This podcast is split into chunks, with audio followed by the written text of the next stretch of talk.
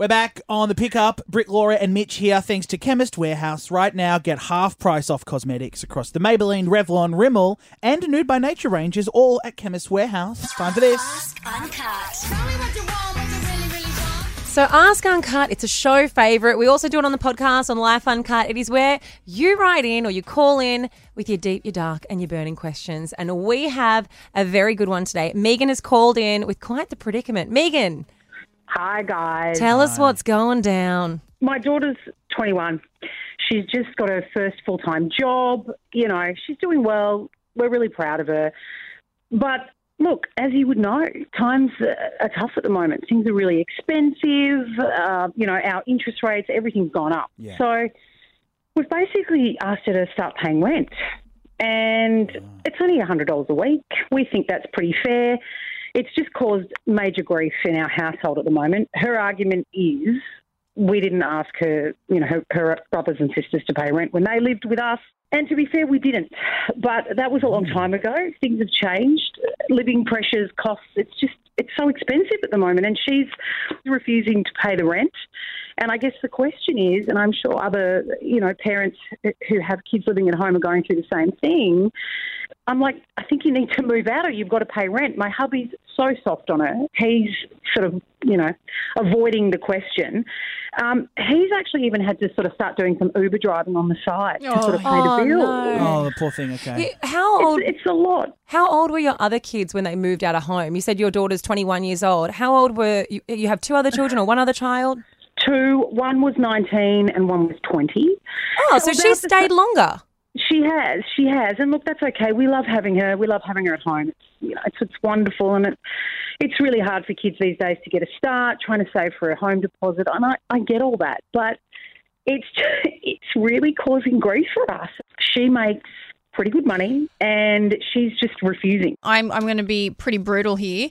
If she has a problem as an adult working a full time job with paying $100 a week, let her move out. I can guarantee you she'll realize pretty quickly that $100 a week is a really good deal. I don't think there is anything wrong with you asking your adult child who lives at home to contribute $100 a week. I'm 100% on your side. When I first heard this, my thought was, oh well, if you didn't do it for the older children, it's probably it there probably feels like to her there's some favoritism. That's how I would interpret it. She's already lived there longer. She's already had the grace period that they had, which should be your argument back. And I'm, I mean, originally I was kind of like, oh, I don't know, maybe kids.